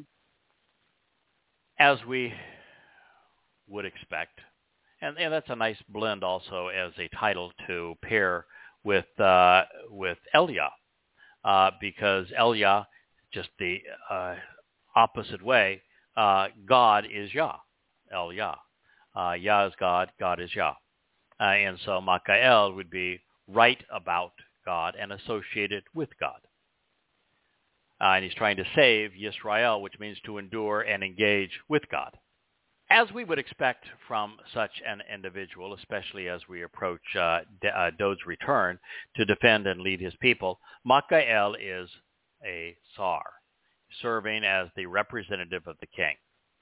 He is Sar, working for the anointed leader by focusing on his family, which would be Yisrael, and their relationship with God. As such, Mikael is Sar clearly designated, overtly authorized, and resolutely empowered by the Messiah and King of Kings. Now, few things are more important to God's people than for them to recognize that Dowd is the Son of God. He is our shepherd. He is the Passover lamb. He is the returning Messiah and King. This realization not only nullifies the aspirations of progressives, Judaism, Christianity, and Islam, it presents the ultimate Yahud calling his people home. This is the essential truth designated throughout Yada and particularly coming home. It's why we went back and rewrote every book from beginning to end and it's echoed here now in goddamn religion. We are told that Makael will be Hagadol, will play an important role in nourishing the growth of Al Ben Am Ata, your family's children. That would be the covenant children, the children of Yisrael. This means that he will Gadol tensely and vociferously distinguish himself through amplification and uh, to empower God's people with an occasional seraton, just for humor. Further, not only will Makael uh, Ahmad be appointed and supported while taking a stand on behalf of the chosen people, his work will commence prior to the Eth Sarah, the time of troubles. And so there is no mistaking his timing with our own today. We are told that the resulting Sarah confinement and adversity will be as a result of Goyim and their nations being more overtly hostile to Jews and Israel than any other time in history. Worse than Assyria, Babylon, Greece, Imperial Rome, the Roman Catholics, Muslims, or the Nazis. And by the way, Sarah uh, is the basis of uh, of the country, uh, Mitzrayim, and Sar actually speaks of of uh, of confinement, and it is where we learn that Israel is going to be uh, constrained at the waist uh, and made vulnerable uh, because of this uh, confining where she can live and making her vulnerable as a result. So it is a word that that I don't want to use the word hints because it's stronger than that, but certainly indicates that the two states solution is going to be imposed on Israel and that it's going to be devastating to God's people in the world. Therefore, Michael will be speaking out against Islam and the gruesome and genocidal Muslim attacks on Israel, which actually began in 1929 with the Hebron massacre to murder Jews living in their homeland. 1936 to 1939 was the Arab Revolt to remove Jews from their homes. 1948 to 49 was the War of Independence to prevent Jews from returning to Israel. 1964 was the formation of the PLO to terrorize and delegitimize Israel. 1967 was the Six-Day War to obliterate Israel. 1972 was the Munich uh, Olympics to massacre uh, and terrorized Jews by the PLO. 1973 through 79 was the Yom Kippur War. It went all the way to 79, which is when the final accords were signed, and the Sinai was surrendered. What a mistake by the United States. To eliminate, and that war was fought to eliminate the state of Israel. In 1987 through 1993, the PLO uh, confronted Israel with the first uh, Intifada, the uprising to terrorize Jews. In 1982, we have the first Lebanon War uh, with the PLO.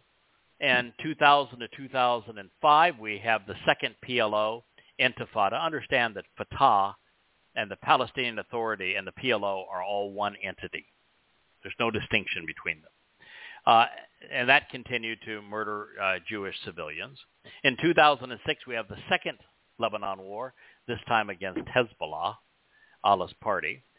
In 2008 and 2009, we have the uh, first Hamas rocket war, uh, just uh, three years after the United States made Israel surrender Gaza to the uh, uh, Muslim terrorists. In 2012, we have the second Hamas rocket war.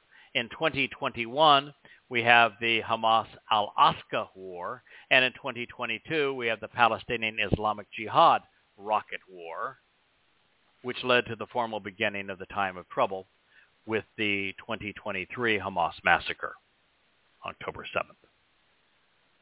Therefore, much of Michael's message to restore Israel's relationship with Yahowah would be completed by 2023. And that's the turning point because at no time prior to that did the world in almost in unison turn against Israel.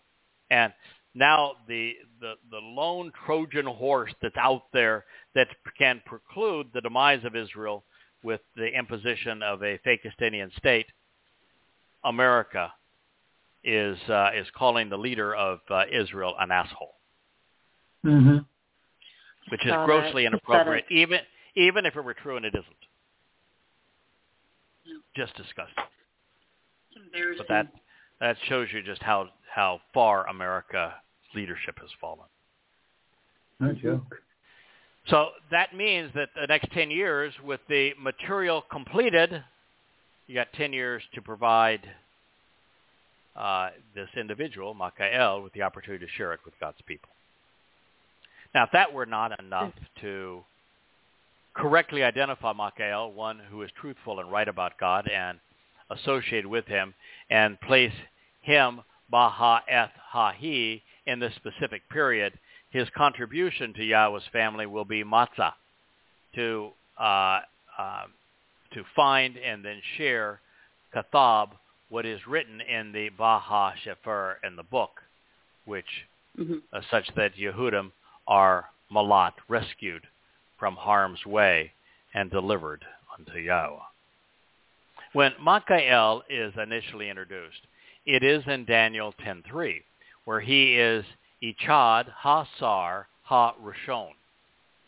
very common Hebrew words. Eshad means that Makael is either a certain one of, the one and only, or that uh, he uh, this in this particular stated role that he is the first or the foremost person to do what uh, these things I have been describing.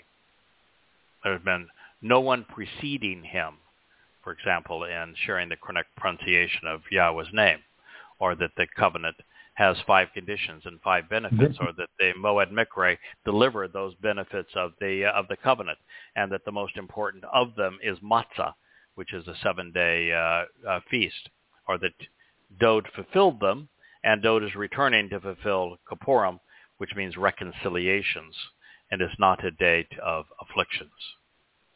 Mm-hmm. Ha-Rishon reveals that he is the primary and foremost and thus the principal person serving in this capacity. He is likely the first to do so. Rishon uh, reveals that he would have begun conveying this particular message before anyone else. Rishon is the basis of the first word in the in, in the entire Torah in the beginning. Barashit from from Rosh. Mm-hmm. This is further confirmed in Daniel 10:14, which is in Makael's voice and reads, "Now I have come to provide you with an understanding of what will happen to your people in the end of days, because the, rele- the revelation pertains to that time." Now, this does not make Makael a prophet. Right. Because Makael was there to explain to Daniel, not actually for Daniel, but for us reading Daniel, uh, re- account of this, what Gabriel had said. So it's Gabriel, Gabriel, who is the prophet. It's Dowd, the greatest prophets in the history of the world. Yeah. I mean, there's only one or two other people that you could put in his league as a prophet. No one you can put in his league in terms of all that he accomplished in life. He is he is one of one. Uh, but as a prophet, he can be compared to both Moshe and uh, and Yeshaya. And so he's the one delivering this message, and he's telling it about himself, both the fulfillment of Pesach in 33 year 4,000 Yah, and his return on Yom Kippurim in uh, in year 6,000 Yah. So he's talking about himself, and Makael is there listening. And he's doing what I'm doing right now. Mm-hmm. Explaining it. That's mm-hmm. what it says. An explainer is not a prophet. It's it's handy to have one. Because Dowd's prophecy was the most complex probably ever spoken. And and so it's really handy to have a uh, an explainer there to say, yeah. This is what he said. Sure. let me let me dumb this down Commentary, for all of us deal. here, so we can Yeah. understand it. Okay. So the second of three references to Makael, who was responsible for explaining uh, uh, what uh, what uh, uh, Dowd had revealed, uh, is found in the 21st uh, and concluding chapter uh, of the excuse statement of the 10th chapter. There we learn that his role was Nagad, uh, conspicuously reported to us by Ha Rishum, having been inscribed uh, Ba Kathab in writing in the book Emeth, which is trustworthy, enduring, and reliable. So uh, this puts this, uh, because it then says Lo Echad Chaziz, uniquely contentious and very intense, even overpowering individual and pursuit of the restoration of God's people. Now, God said, hey, we don't have a lot of time left. And we started this uh, 22 years ago, and we only have 10 years left. So that's not a lot of time to go from zero Yehudim, who would have been at Kippurim, to I think there'll be 70,000 by the time we're done. So there's Oh, just not great. a lot of time. So Yahowah chooses people, and by the way, we're going to stop uh, broadcasting, but we will we will uh, still be recording, and many of those uh, who are with us this evening are listening on their phones, and they will still hear us. Plus, the archives will have whatever we say after this point. But uh, Yahowah needed at this time, uh, because he doesn't want to overpower the individual, he, he wants to communicate to us through people. He needed somebody at, this time that had some of these qualities. You, you, it's time to be contentious. It's time to be Mhm. intense. It's time to be Yeah. overpowering and pursuing the uh, pursuit of the resolution, uh, uh, restoration of God's people. Uh, and once again, in this pronouncement, Makael is again presented as a sar, a leading representative of the king and his family. His family are not his sons and daughters and wives. His family, the children of Israel, those who will attend uh, Kippurim. It's mistakenly assumed that Makael is the name of an archangel. Uh, no, no, no wings in this case. But such nonsense comes from the book of Jude in the New Testament, uh, where there's a mythical dispute between uh, Michael and uh, the archangel and the devil over the body of, of Moses. Durst not bring against him a railing accusation. Okay, but let me assure those who, uh, even those who venerate grave sites, that Moshe's words matter. While his body, first is gone, but otherwise irrelevant. And the devil be damned, Durst or not. Uh, Malak do not sar. They don't represent kings. Moreover, there's no record of anyone named Makael writing anything which would be Gadol, which would have promoted the growth of Yahowah's family. In particular, while Malak have speaking roles, they are seldom vociferous. And I have a tendency to be verbose. They do not rely on amplification, which I do, nor is it their role to magnify anyone. And as we have discovered, Gabriel isn't a Malak either. He is instead the greatest man of God. Yeah. Therefore, Makael is descriptive of a person who validates and verifies the means to develop a relationship with the Almighty. He is the one who is present and accountable, uh, appointed and supported prior to Israel's descent into the time of trouble, which has already begun. And now, since it has already begun, there is no longer any time for someone to arrive on the scene and use their translations and insights to compose something comparable to the 33 volumes of Yada Yahowah. I also need to be called Yada. I don't see anyone else going by that. No, I don't either. Or No. that uh, that bases everything they say on Yahowah. Yeah. Mm-hmm. I represent him. I serve him. To, I love too late to him. He is Yeah. our friend. He is our father. He is our boss. He, he, he is everything for us and for God's people. And Yada Yahowah means to know Yahowah. And therefore, friends, you are listening to the results of Makael's service to Yahowah and to Yisrael, doing his best to represent Dowd as our returning Savior and King. But more than this, Makael's role is to explain Daniel's vision so that Israelites understand it before it's too late. And that's what we're going to read next. Bad as Rome and Roman Catholicism have been, and what is about to unfold is going to be far worse. In the annals of human history, considering the blight of nations, even the bitterness of the Goy, nothing has ever existed which can compare to the Eshsara, period of anguish, adversity, and adversary. Now, there to tell you, that thought was something we, we shared based upon what we read in, in the translation two years ago.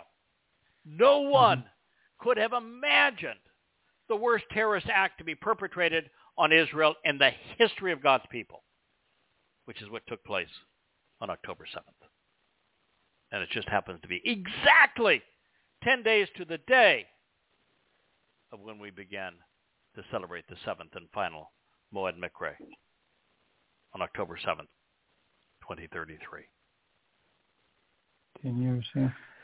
Fortunately, it is during the time of trouble that God's people will be awakened and protected, and those who are rescued will find their names scribed in the book of life. This 10 years, although it will be hellacious for God's people is the best thing that could possibly happen to them. Because until there is no hope but Yahowah, they won't listen. Right. So sad. I'm going to read the rest of Yeah. this uh, prophecy uh, for you uh, in the time we have remaining. And many important and infamous individuals of those who are asleep in the dust of the earth will be awakened.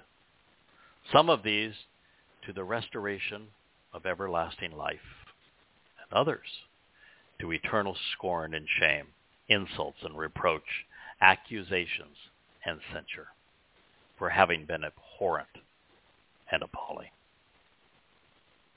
Therefore, the circumspect with insight who are discerning, demonstrating the capacity to understand, will become prominent, obtaining a high status, being respected among heavenly beings, shining brightly while enlightening and admonishing, similar to the light of the expanse of the universe, such that they will be greatly valued for the numerous worthy individuals who will be vindicated for being right, becoming like stars as eternal restoring witnesses forevermore.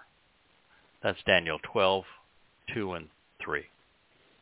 So what we have here is that uh, God is saying that people of renown, people who are famous and important, are who are asleep, who have died, are going. Their souls are going to be raised, and they will be awakened, and that some of them will enjoy uh, a, a, life of restoration and uh, everlasting life, and others are going to go to eternal scorn and reproach, to censure, for having been abhorrent and appalling.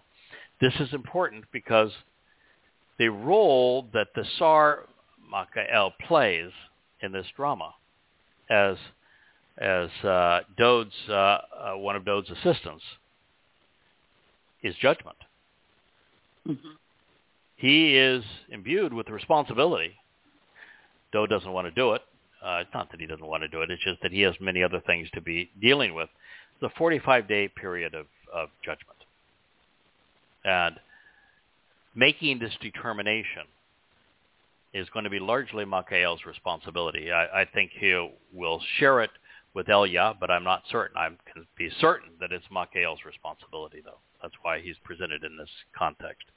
Therefore, it's important that people ha- be circumspect. That this is sakal, everything that we're we're about. We think our way to God. We know God through His words. We make the proper associations to know who He is, what He's offering, and what He is expecting in return.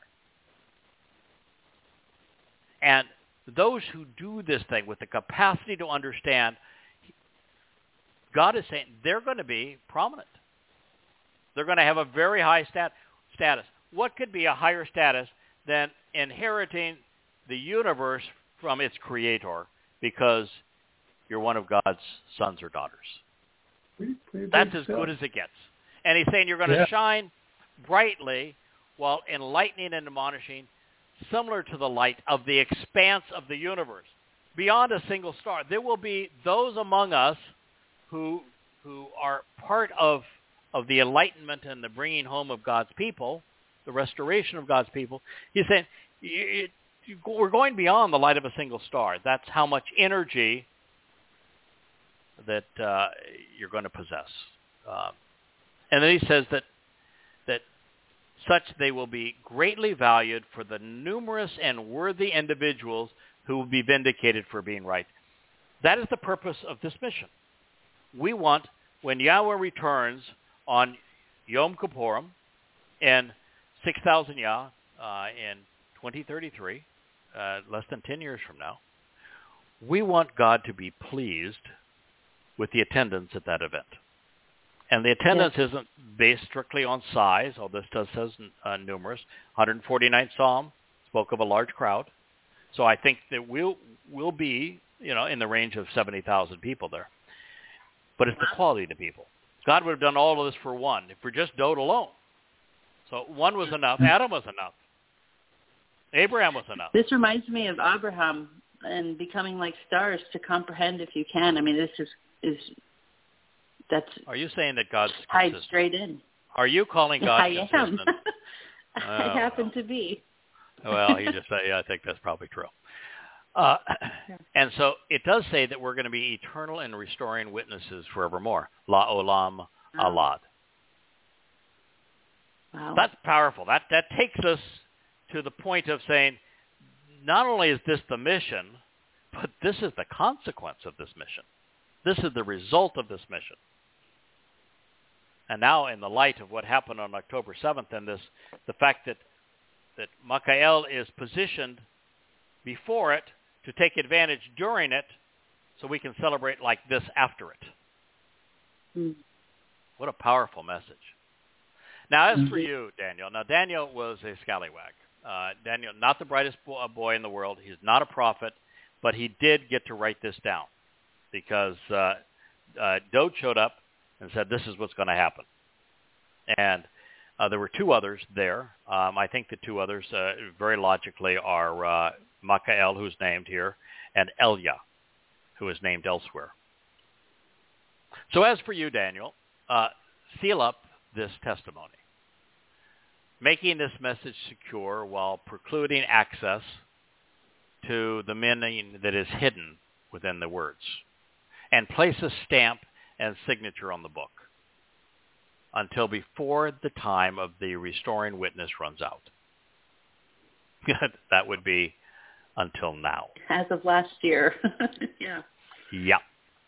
Many, and notably rabbis and others who are infamous and exalted, will wonder about aimlessly rowing up a waterfall, even with access to information which leads to understanding uh, becoming more prevalent. Lots of information out there. All they do is get ever more confused. It had to be fun translating Shuth, rolling, So, rowing up yes. a waterfall. Yeah, ro- roaming around randomly, accomplishing nothing while rowing against the current. One of my favorite lines is rowing up a waterfall, and that's what the word means. So I, I got to actually weave in one of my favorite themes into uh, Yeah, into the translation because that's it's a correct translation of it. Then it says, "Then I Daniel looked, and behold, the two others in the end.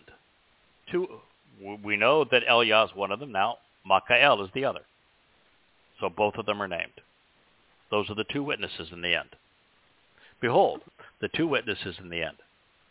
They were present. They were appointed. They were accounted for. They were supported while taking a stand. One individual was now present here as the means to channel speech and conveying the message. So you got the two witnesses. They're there, present and accounted for. And now you have a, uh, now we have a, uh, a grizzly bear in the picture with the salmon swimming all around. And I don't know if Wookie likes the salmon or Oh, the grizzly no. bear. Oh, no. But my wife is going to remove him so that he doesn't eat the turtle, who is the next one on the screen. Okay, so they got the two witnesses, and now you have another individual. One individual who is distinct from these two was now present here as the means to channel speech and convey the message. And the other person was simultaneously uh, present close by as a conduit for words with verbally expressive lips flowing with language. This is our brilliant orator and lyricist, Dowd. And he said to the individual of linen garments, because he's coming back to uh, fulfill Kippurim, which means he has to go and anoint the uh, the Kipporet, the mercy seat of the Ark of the Covenant, which means he needs to be in priestly garments to do that. Who, for the benefit of the relationship, was from the dimension above and beyond. Okay, it, I you know I with God we don't talk about status very often, but there is somebody that has status with God. That's Dowd. We, Right. None of us are in Dowd's league. We get to we we get to to live in his home, but but but Dowd's the guy, and and he earned it, folks. He fulfilled Pesach and Matzah. So Dowd's the guy. He is coming from the dimension above. He is coming down as brilliant as the sun, Dowd is our king. He's the returning Savior and Messiah. So he's from the dimension above and beyond, the source of the waters of the stream. Remember the stream that uh, is in uh, Zechariah is talking about the two witnesses? Yes. So he, he, he's the source of that stream. So we, Wow. we all are, are speaking on behalf of God's Son. Why are we speaking on behalf of God's Son, not just on God? Because that's the way God wants it. God's Son did these things. He fulfilled Pesach and Matzah and Bakurim, leading to Shavuah and Teruah, and will fulfill Kippurim and Sukkah. And so God wants him to be recognized for these things. This is what fathers want. God, God knows who he is. He, he doesn't need us to praise him. He's very comfortable with who he is. He's proud of his son. And so our attention is drawn to him. It's just like when Yahowah says in Zechariah that, uh, you know, I'm returning, and I'm returning with the one that you pierced, and you will weep for him as one would weep for a firstborn. God's not saying, you're going to weep for me. He's not saying, you're going to worship me. He's not saying, aren't I great? He said, no, this is my son. Isn't he great? Hmm. That's the attitude of God. He is, is he is a marvelous father. It's why we can work for God and kid with him and laugh with him and joke with him and and have the best time together. This is how he relates to those like his son Dowd. So, the source of the waters of the stream. How long will this restoring witness be until the end of these distinguishing and intensely wonderful explanations and astounding communication of things that would otherwise be difficult to understand. So this is all being now presented in a way that even the most complicated ideas that God has shaped in future prophecies are now uh, able for thoughtful people to understand.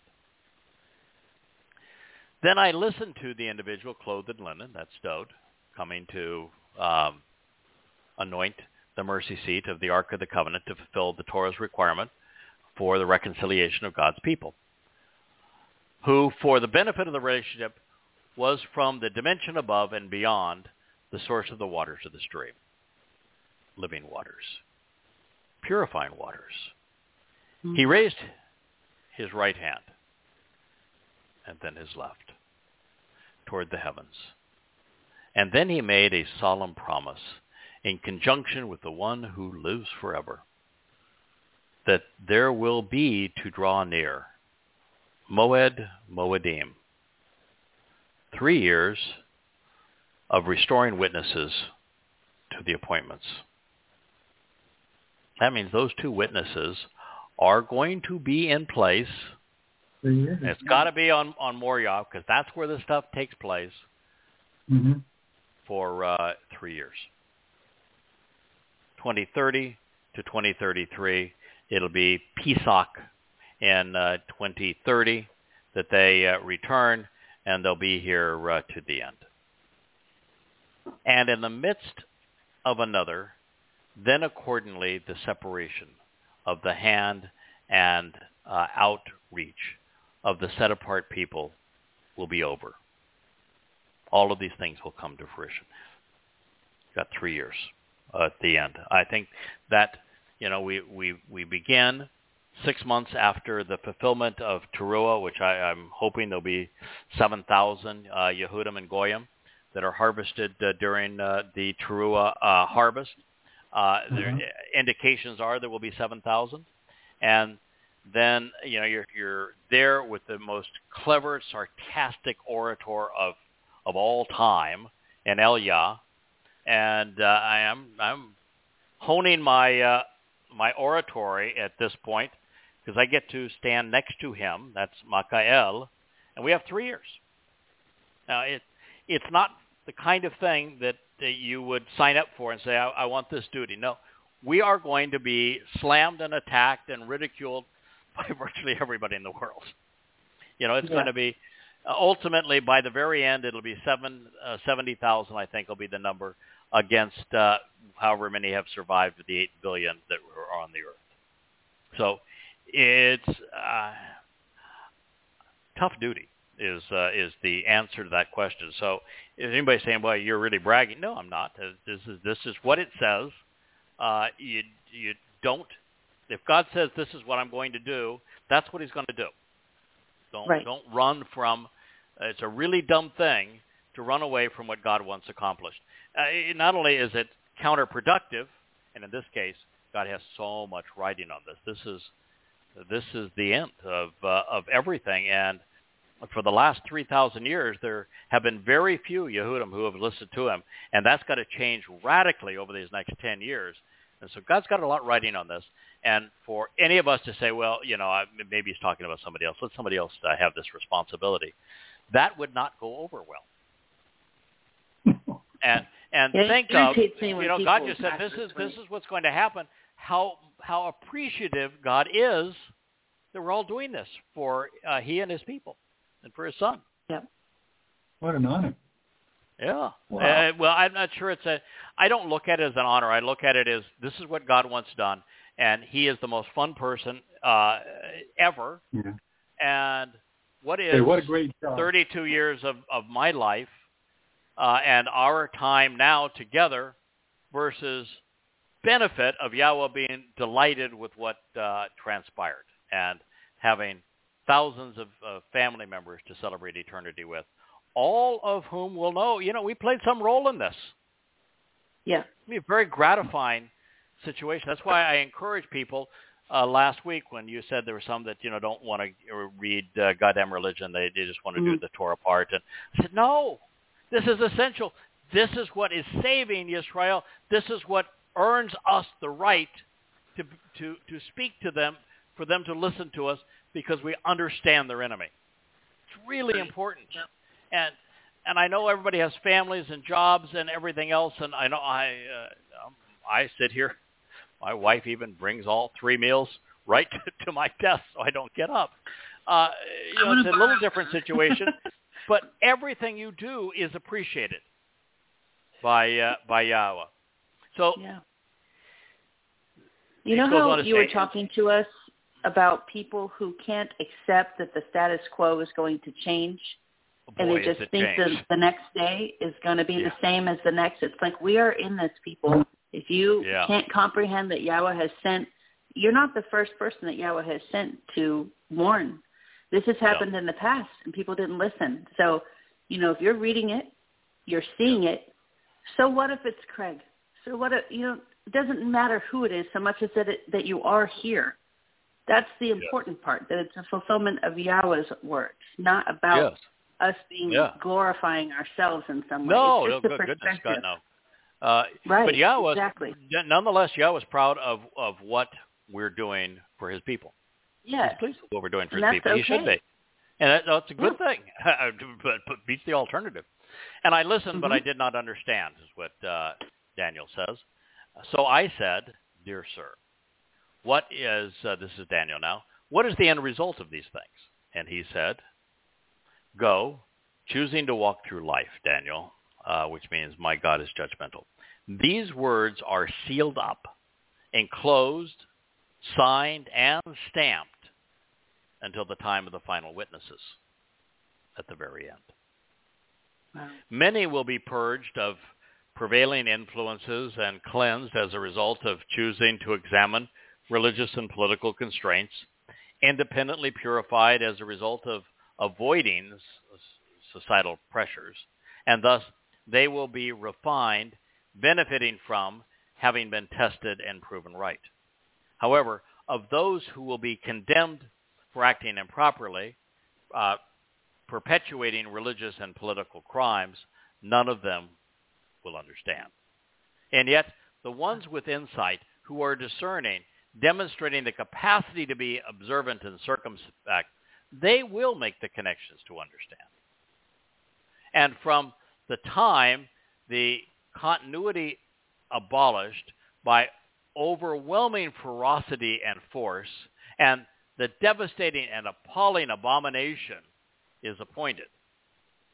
This is when a physical manifestation, a person as a corporal manifestation of Satan, goes into uh, Jerusalem and uh, proclaims themselves uh, God and begins to to plot the demise of Israel. There will be 1,290 days.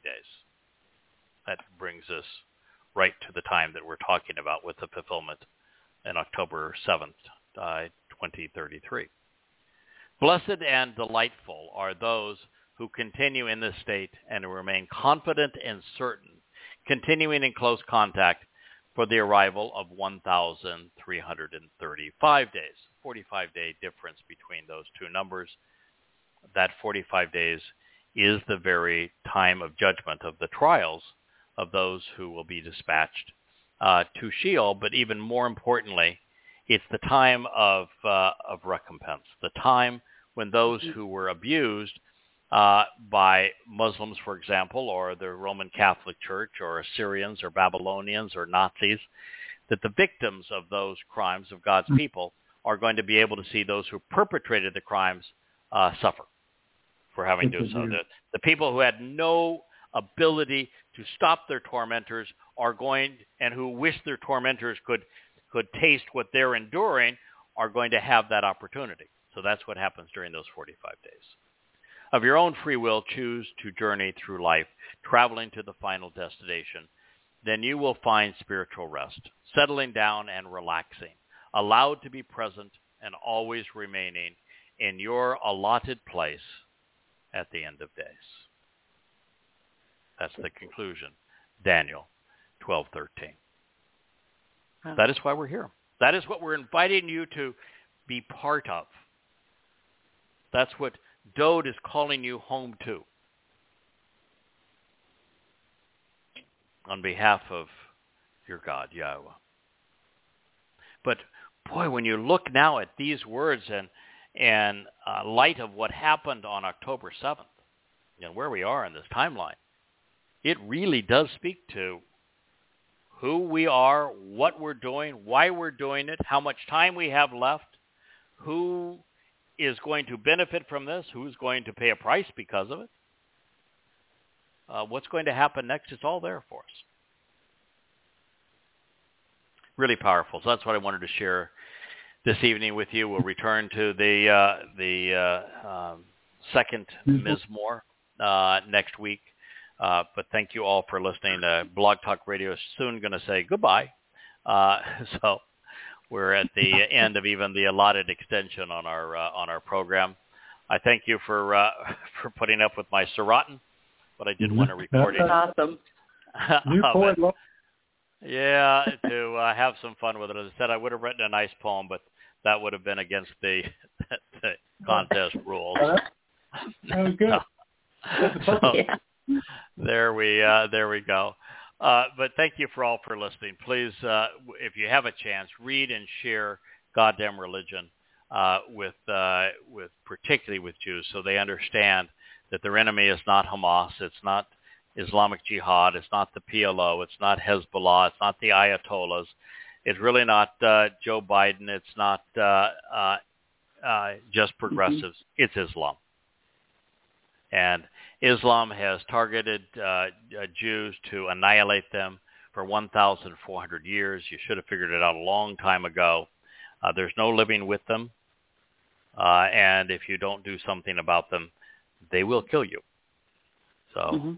uh, it's important to understand that the Quran is the worst book ever written, that Allah, Allahu, is Satan, and that Muhammad was not a prophet. He was a miserable pedophile and rapist and mass murdering terrorist, and that that book is what inspired what happened on 10-7. Mm-hmm. So thank you for listening. We uh, look forward to being with you uh, next week. Thank you for listening to this presentation of uh, of what was revealed to uh, to Daniel uh, and who Michael is, since he was brought up in the uh, the very Quran. I wanted to prove that Allahu was wrong. May Yah bless. Yep. Look forward to being with you next week. Good night. Good night, y'all. Night, Kirk. Night, Craig. Good night. night